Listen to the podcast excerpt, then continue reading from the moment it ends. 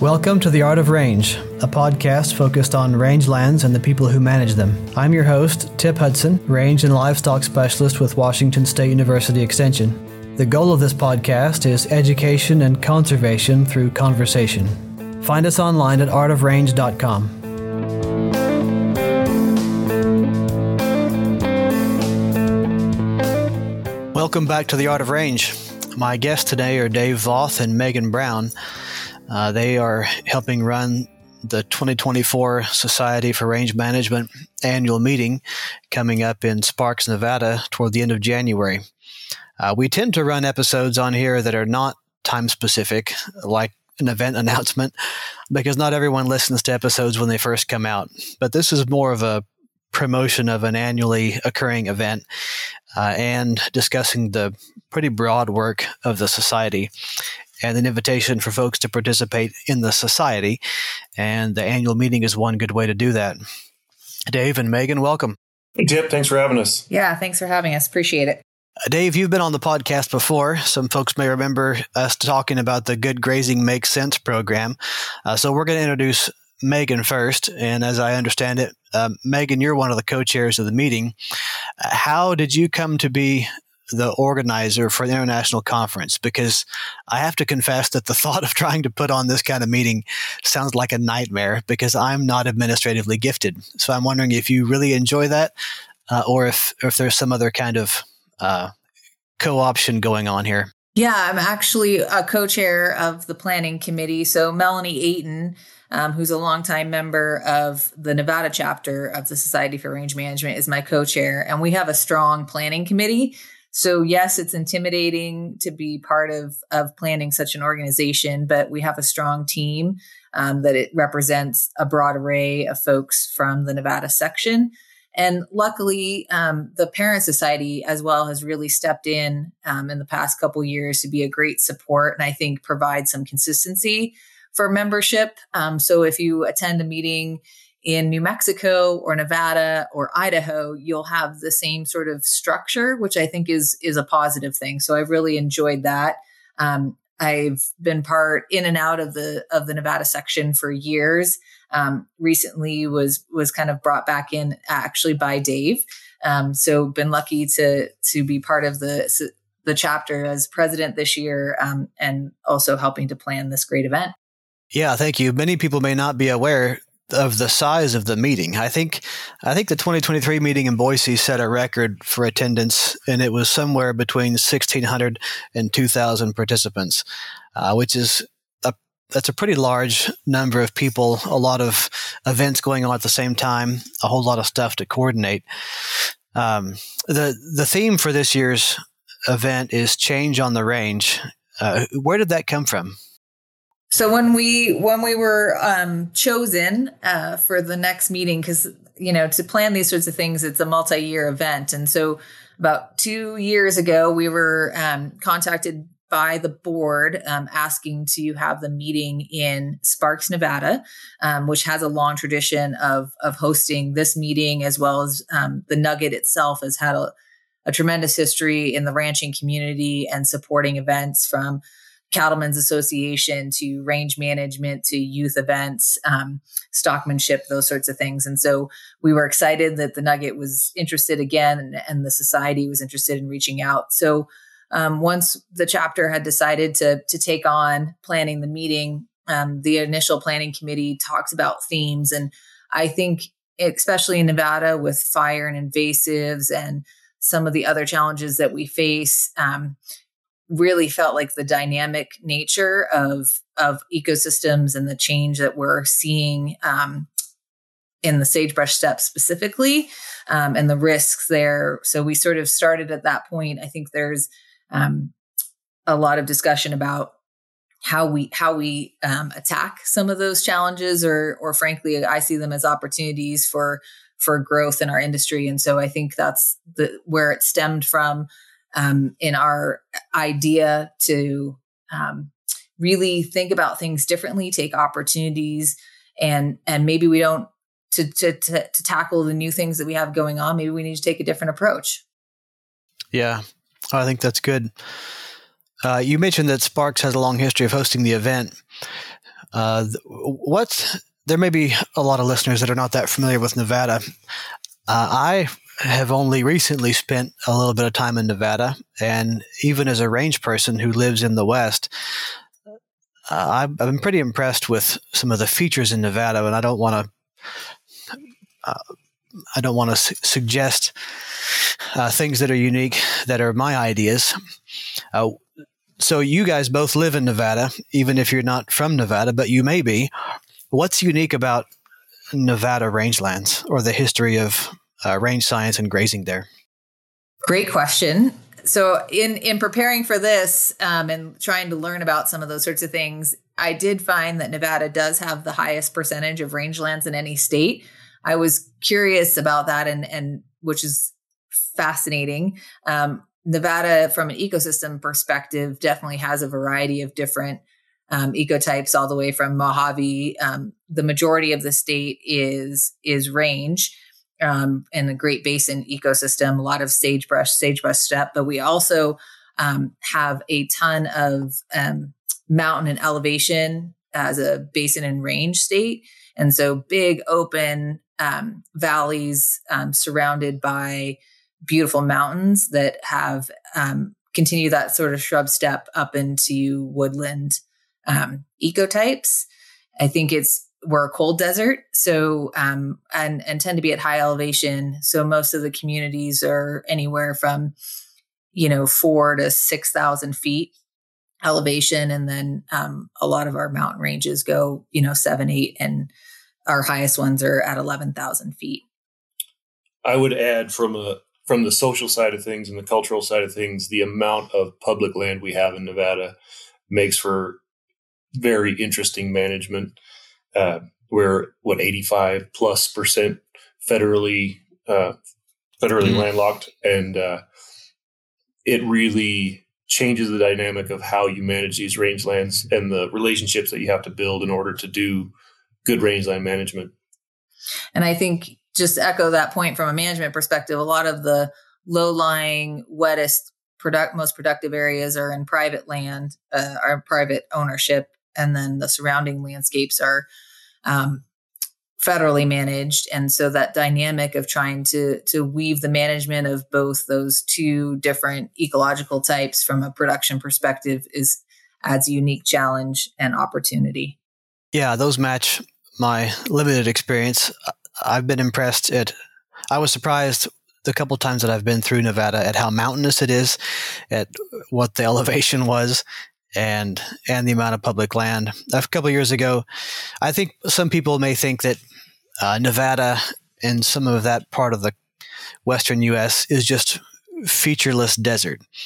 And in driving through, you know, going north to south, uh, we were on our way to the Grand Canyon, uh, traveling with the family, and I ended up coming in from the west side to get to the Grand Canyon. So we went through, uh, went through Vegas, and I was really surprised at how rapidly there was a we you experienced the transition from the sagebrush steppe to the Mojave Desert, and they looked totally different. And it seemed like just in the space of a few miles, you had this uh, this shift from one plant community type to another.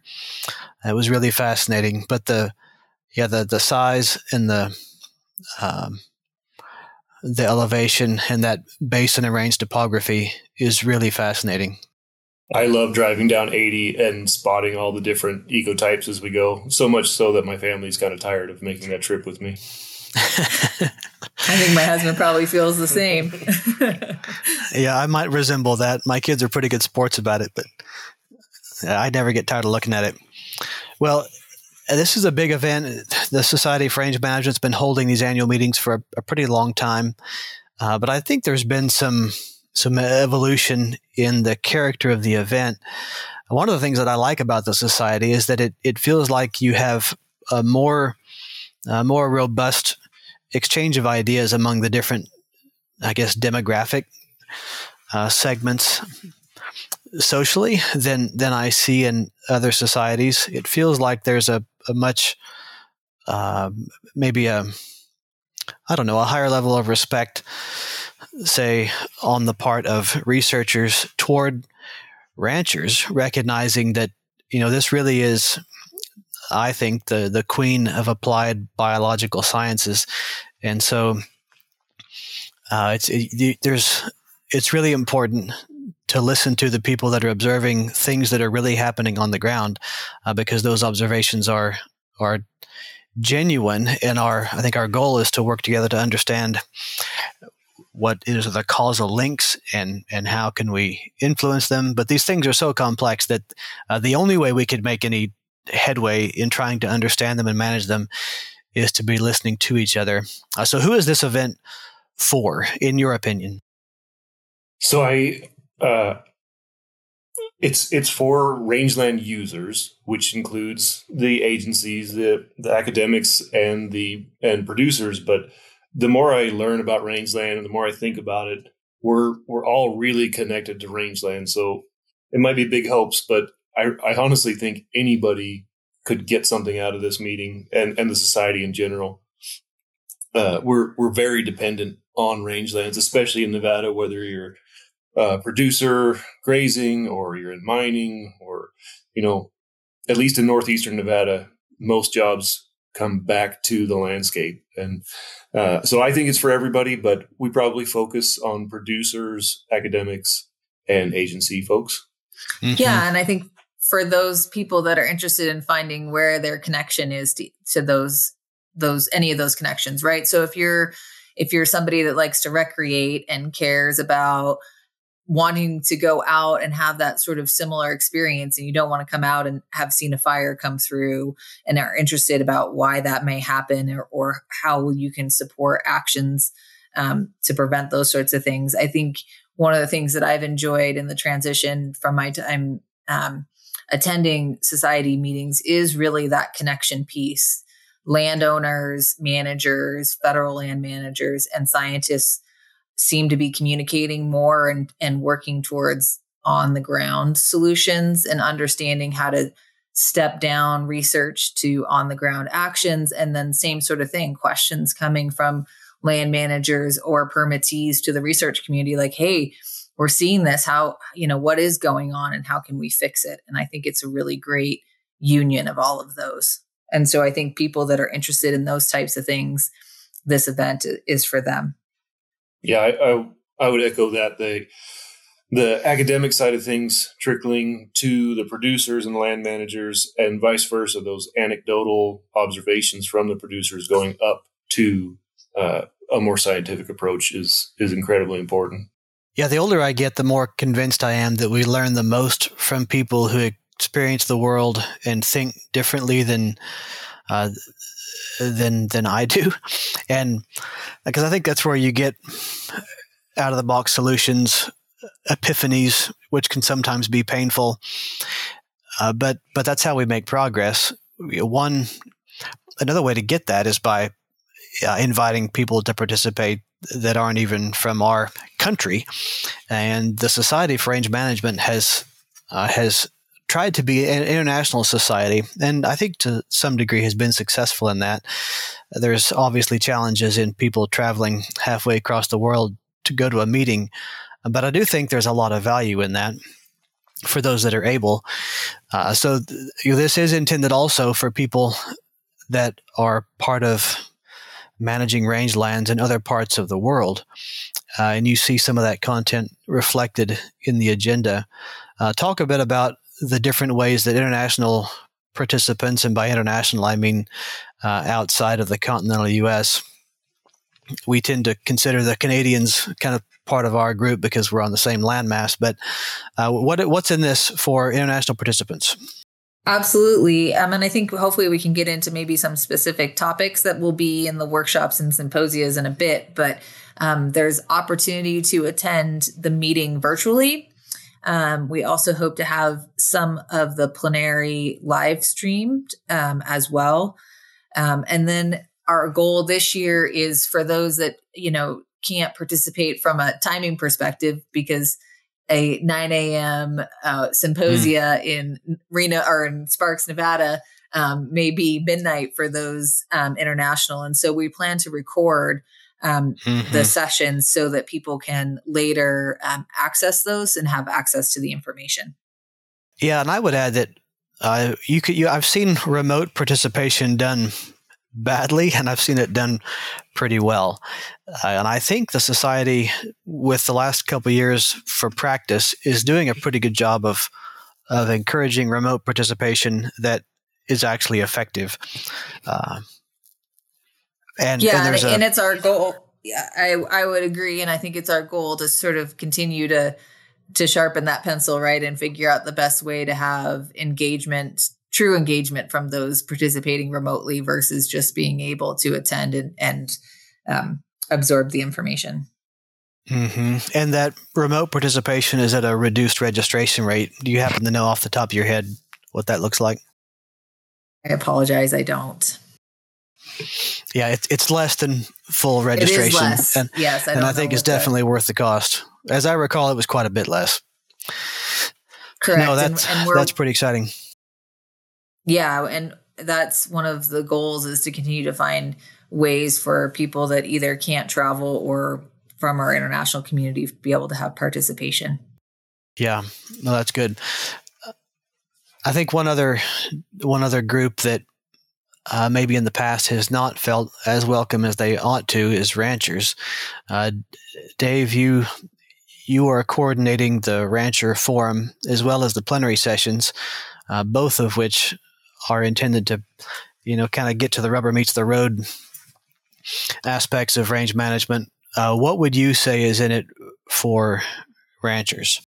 So that rancher participation has been my goal since uh, since joining SRM is to try and increase that. And I can say for myself, I spent a lot of years in production thinking that SRM was above my pay grade and and didn't really get involved. And the moment I got involved, I could see how valuable it was from a production standpoint. So, uh, specific to ranchers, we have the producer forum, which is going to be that Wednesday. It'll be an all day event. We've got Dallas Mount from Ranching for Profit coming in to do a full full day's workshop on ranching for profit we we expect pretty good turnout for that because that's a, that's a pretty amazing school and, and every podcast I listen to on agriculture cites that as one of the best changes they've made to their operation. So producer forum alone is is meant specifically for uh, ranchers. Anybody's welcome to that one, but that's that's my my hope is to draw ranchers in with that, and anything else they soak up while they're there is going to be just, gravy for them. Mm-hmm. Uh, specific to the ranching community, we also have a half day workshop on stockmanship. Uh, we're still working out the details, but probably Don Nadow, Whit Hibbard, James Stewart, uh, a couple other big names in stockmanship are going to be there to present and some panel discussions and uh, kind of just a deep dive into stockmanship and, and how we take those old methods and use them in current situations. Yeah, I think that's pretty exciting. It feels like one of the changes that that we're seeing uh, nationally. I don't know about internationally. Is is a a move toward being a little bit more deliberate about how how and where and when and why we place animals instead of just uh, turning them loose. And you know, any if you had ten range scientists in the room, uh, they're all going to say that the limiting factor usually in successful grazing management is animal distribution. And uh, in the past, I think we've relied too much on fences for animal distribution. And there's a pretty encouraging trend toward more, uh, I guess, you know, old school, back to the future ways of, of managing livestock, like stockmanship that begins to look almost more like shepherding than it does uh, what's been cynically called the Columbus method, you know, where you turn them out in the spring and see if you can find them in the fall. Uh, there's a number of movements away from that, including virtual fence and uh, and stockmanship uh, and electric fence. There's a lot more options today than there were 50 years ago, and I think that's an encouraging thing. A funny story: Karen Launchbaugh was talking to me a couple weeks ago about uh, some history that she was reading about barbed wire, and actually her her father-in-law is one of the uh, has one of the larger collections of barbed wire and has a fair bit of history on it. Uh, but she said when barbed wire first came out, they had to have a demonstration. I think the demonstration was in Houston because ranchers didn't believe that wire would contain cattle, and so they had these uh, they had these demonstration events where they were had cows inside of a barbed wire fence uh, to show people that it could work. And of course, you know, I feel like today the irony is that oftentimes barbed wire on large range areas does not contain cattle as well as we'd like it to. And so that's one of the reasons, separate from cost, why people are looking at different ways to control livestock distribution uh, in a meaningful way. So I'm I'm excited to see the stockmanship school because I think those have typically been attached to producer only events. And I think there's a lot of value uh, for the folks that are non producer range nerds to know a little bit more about uh, some of these more effective ways in managing cattle well. We do get a lot of participation from uh, non production rangeland folks in these uh, stockmanship deals. And and we, we usually bring it back instead of distribution. We're, we're usually talking about time uh, you know that's that's kind of our common theme is the amount mm-hmm. of time that they're spending out there in a given area and moving them to a new area to spend that different amount of time. And again, I think the value of having this type of act or presentation at at SRM does allow that cross cutting for BLM range specialists that you know have a permittee that comes in that's implementing this and may have challenges you know having those land managers understand those nuances, I think is a pretty powerful thing to continue to move um, resource health in a positive direction and allow permittees to have um, the flexibilities that they need to implement these activities that are beneficial for production as well as rangeland health. Yeah, just like that barbed wire seminar. It's it's the same thing, only with old technology. Mm-hmm. Well, Dave, you're responsible for the plenary topics, and uh, this is often kind of the showcase of the of the of the conference uh, related to the theme. Uh, what have you got queued up for plenary topics and and the people that we'll be listening to? Yeah, thanks for asking about that. This is we started this conversation off prior to me being the chairperson for this event with a discussion on how to reach a younger audience. And one of the things that came up was uh, was podcasts are, are very popular, especially with the younger group. And so we came up with this idea of hosting a podcast on stage. So we're going to do this over two days, January 29th and 30th. Uh, we're going to host the first group of young professionals, people who are in college, recently out of college, or recently into their career. The topic will be What does change on the range mean to you? and our very own Tip will be hosting that podcast. They're on stage.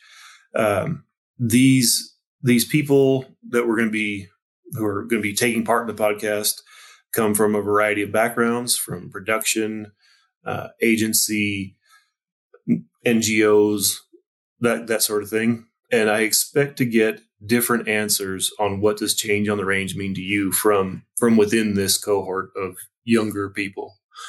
This will be followed up the second day of the plenary with same topic, same format, with a group of more experienced rangeland professionals, including producers, agency, NGOs, and academia. And, and again, I expect to get different answers from them within that cohort, but also I'm very interested in what the difference is going to be between those two age groups and those that are coming up and going to be taking over the reins of rangeland management in their career uh, I'm very interested to see what they think change on the range looks like.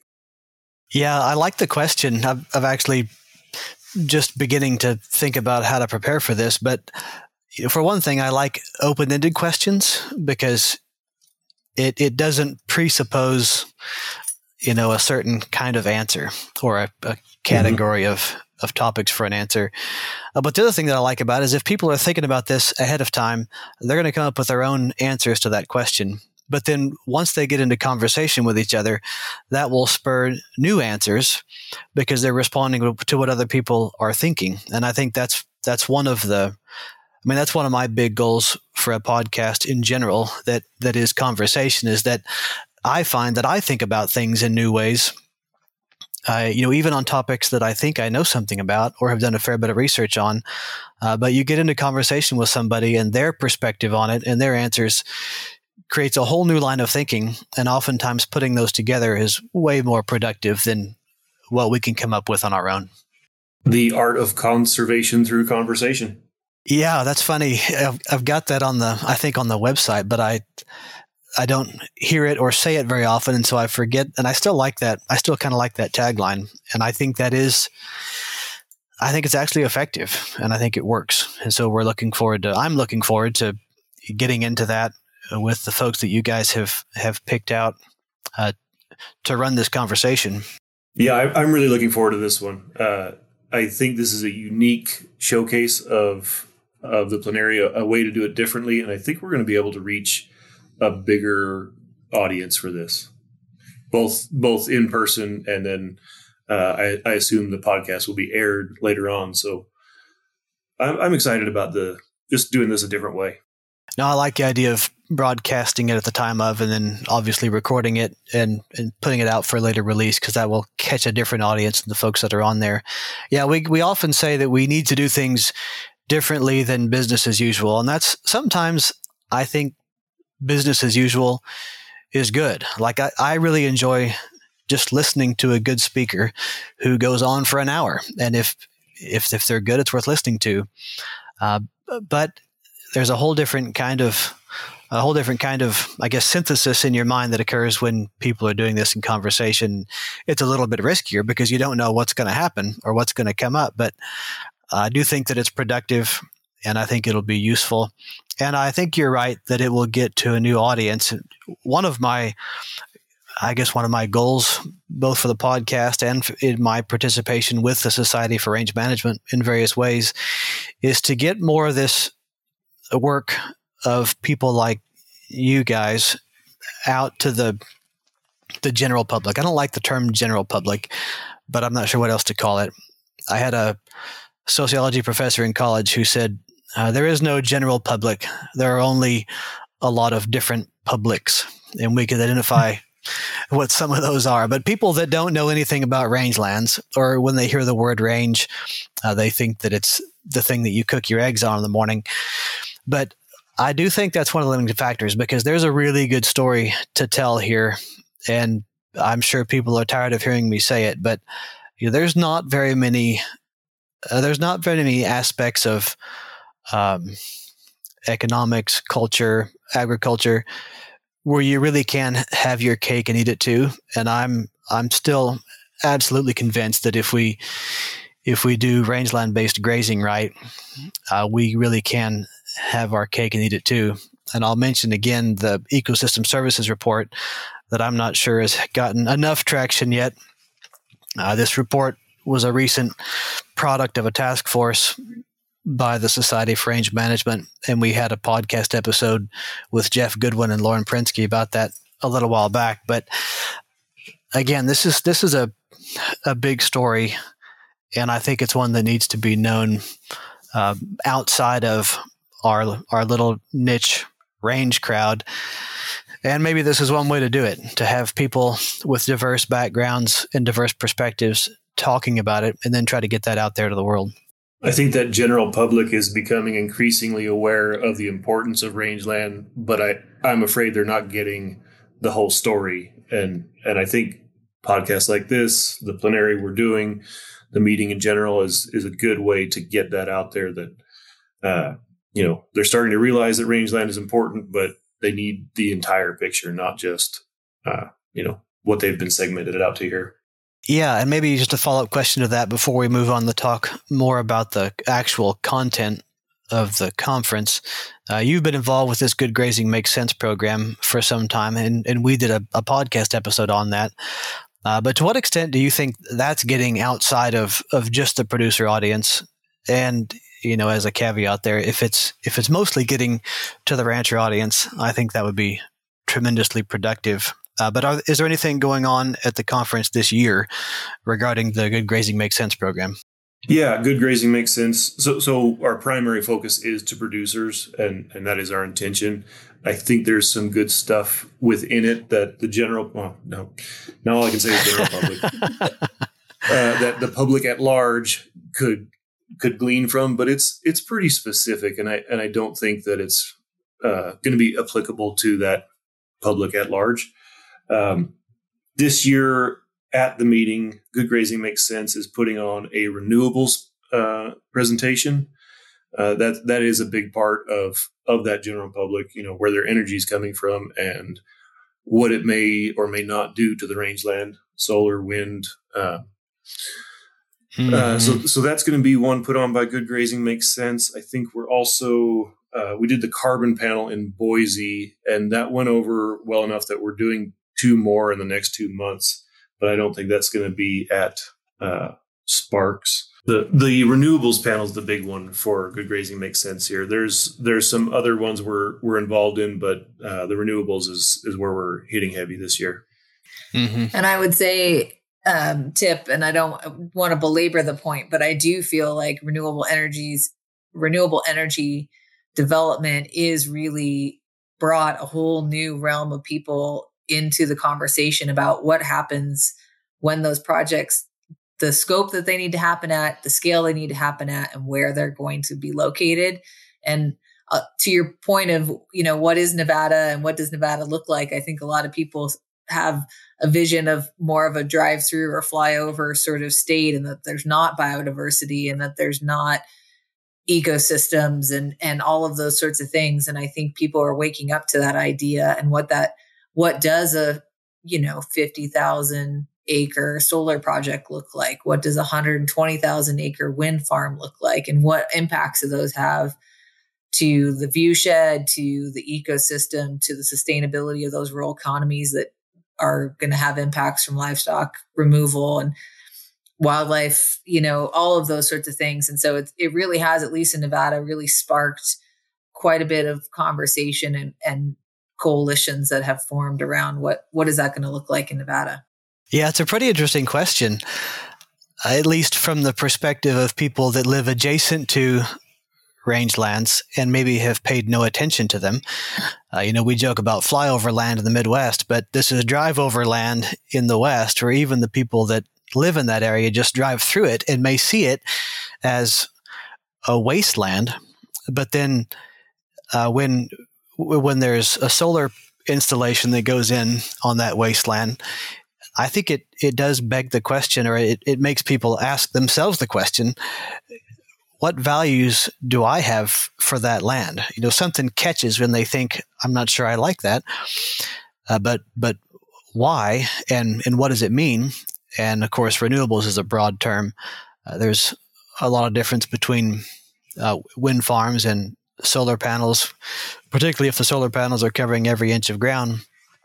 Uh, and we could we could get into probably a, a lively discussion with diverse opinions on that. And I expect that's probably what's going to happen at the meeting, which is part of what it's being held for. You've got people that have uh, expertise and, you know, some understanding of economics and ecology and ranching and succession planning. And some of all of that comes together in this question of what do we do with renewable energy development on rangelands? I think that's, I'm looking forward to that. Just another comment about wasteland that made me remember I've seen a couple, uh, you know, professionally produced maps of the world where uh, everything except rangeland is in a color. You know, a vegetation map where you've got forests in green and you have croplands in yellow or orange. And then all the rangelands are a gray with various kinds of, you know, crosshatch patterns on them. But it's it's like everything that even the map makers forgot and didn't care about. And I'm hoping that one of the things that we accomplish uh, in in the plenaries, in the conference, in some of the you know more broad public outreach that will be happening in the run up to the International Year of Rangelands and Pastoralists in 2026 is making people look at it. Like the person going down the road who sees solar panels and now they're wondering was that land good for something besides solar panels? And do solar panels or other forms of renewable energy enhance or detract from that I'm hoping that that we succeed in making people begin to ask those questions and go looking for answers from folks that know something about it, uh, like all of us. Yeah, just just getting those questions started is important to me. Uh, you know, I have nothing against renewables, but let's ask the question if this is the right place for it and the right time. Yeah. So to the content of the workshop or the conference, you know, one of the things that science is supposed to be good at is asking questions that have some specificity and coming up with answers. And and I have to say that uh, this uh, this event, the Society for Range Management annual meeting, is one of the only things that I attempt to make my way to every single year uh, because I think it's by a long shot the most relevant content uh, that's out there from people that know their stuff on in the world of range and grazing management. Uh, so, can you to review some of the, uh, I guess, the different categories of events that are happening at the at the at the meeting?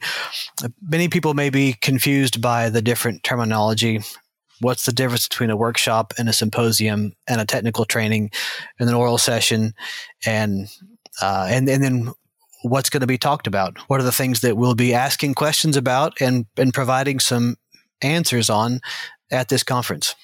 So, yeah, so I'm one of those people who still gets confused by symposiums and workshops and oral sessions, but uh, we, we've broken it down broadly into symposiums and workshops, and then there's some other fine detail. But these symposiums are going to be a number of presentations from experts on a united topic and the workshops are, are a little more in-depth discussion on on new and developing topics.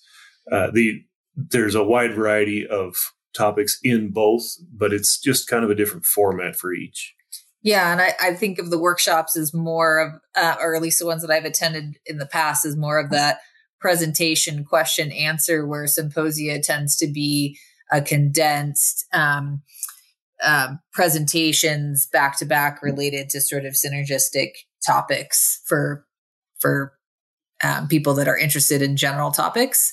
Um, this year we have a variety of both. Actually, we exceeded um, the number of submitted symposia and workshop than were at than was at the Boise meeting, which is wow. great and exciting. So we we are really excited. I want to give a shout out to our um, program chair Paul Meiman and his team um, Sherm Swanson and um, Dan, Dan Harmon, Dan Harmon um, who has worked really hard with our parent society to to put together um, a great. Um, I think it's three. Yeah, we'll have almost three full days of sessions and symposia and workshops. So to highlight some of the the different types, um, they cover such things as private lands conservation, wild horse management, um, the idea of collaboration and where and when does collaboration make sense, how climate change is affecting rangeland and range, rangeland management, um, young professional engagement, both from a what is it going to look like if you become a young professional in the next couple years, and then how do we continue to foster those um, new tools for grazing management or just management in general, and that's everything from GIS to virtual fence to um, remote sensing, data collection, what happens with data, um, and then really practical things um, related to reseeding after fires. Um, Dave talked about the stockmanship um, activities, um, and then really to to the point that we were getting at before, sort of um, getting engagement from those that may not necessarily be directly adjacent to rangeland management, but have a passion or a interest in rangelands, open space, recreation, and those types of things. Yeah, there really is everything, and we're not going to be able to discuss the everything in this episode. So people probably should just go take a look at the program. Uh, I was going to try to call out the annual meeting link, but it's a little bit convoluted. So the easiest way is just to go to rangelands.org and then, you know, there's a big logo in the middle of the homepage there with the annual meeting on it. And if you click on that, uh, it'll go to the the Sparks 2024 annual meeting page, and then there's links there to the program. But there's yeah yeah women on the range, carbon storage science and markets, outcomes based grazing, monitoring soil carbon. Uh, the list could go on and on and on. It really is quite impressive. So I I've been trying to get uh, more producers to go to this meeting because I I don't know people at least around here they tend to focus on things that are a little bit more um, you know political advocacy because it feels like that's where you can make some progress maybe.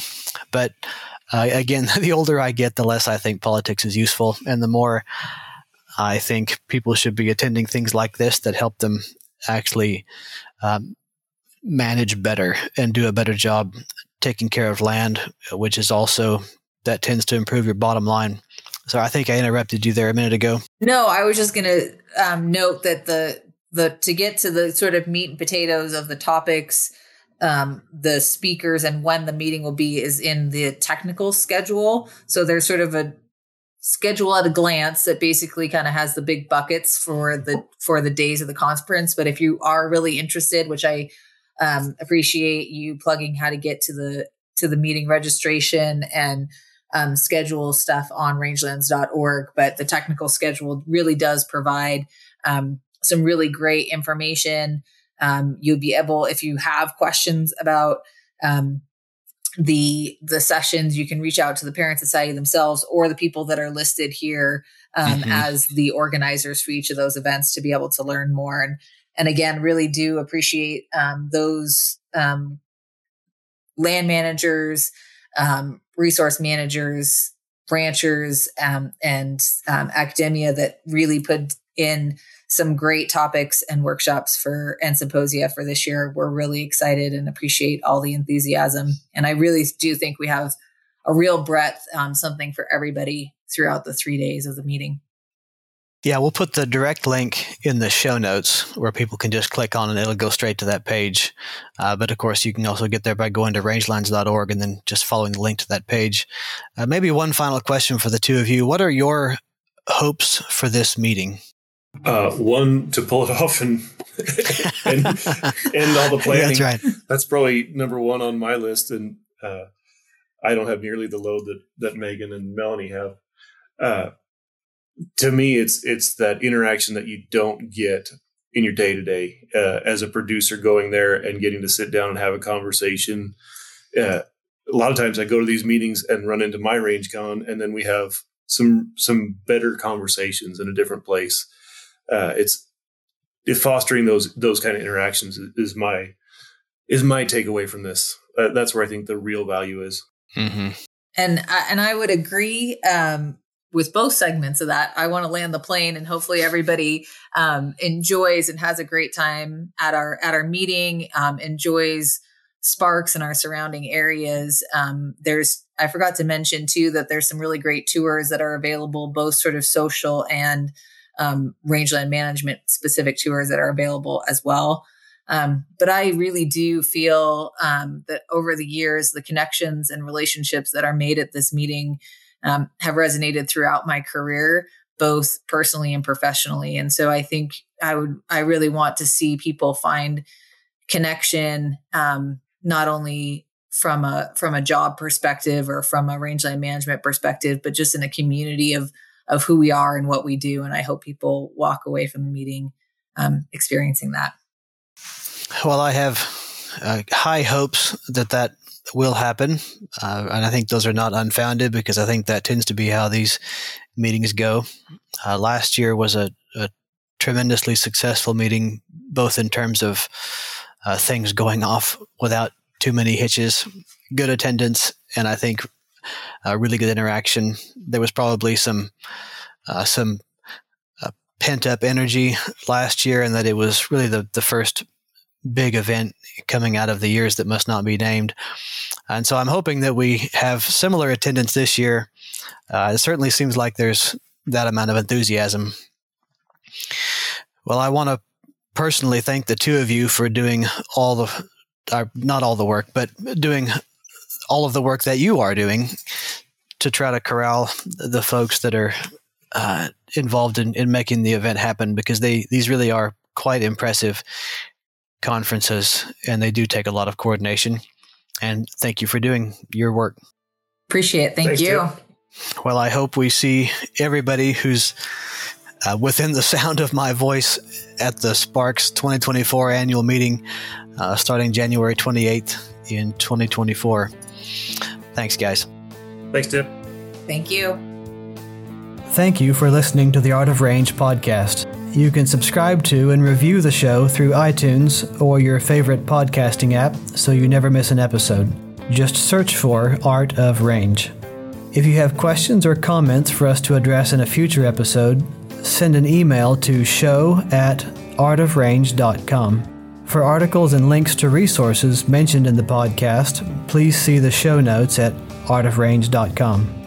Listener feedback is important to the success of our mission, empowering rangeland managers. Please take a moment to fill out a brief survey at artofrange.com. This podcast is produced by CAHNRS Communications in the College of Agricultural, Human, and Natural Resource Sciences at Washington State University. The project is supported by the University of Arizona and funded by the Western Center for Risk Management Education through the USDA National Institute of Food and Agriculture. The views, thoughts, and opinions expressed by guests of this podcast are their own and does not imply Washington State University's endorsement.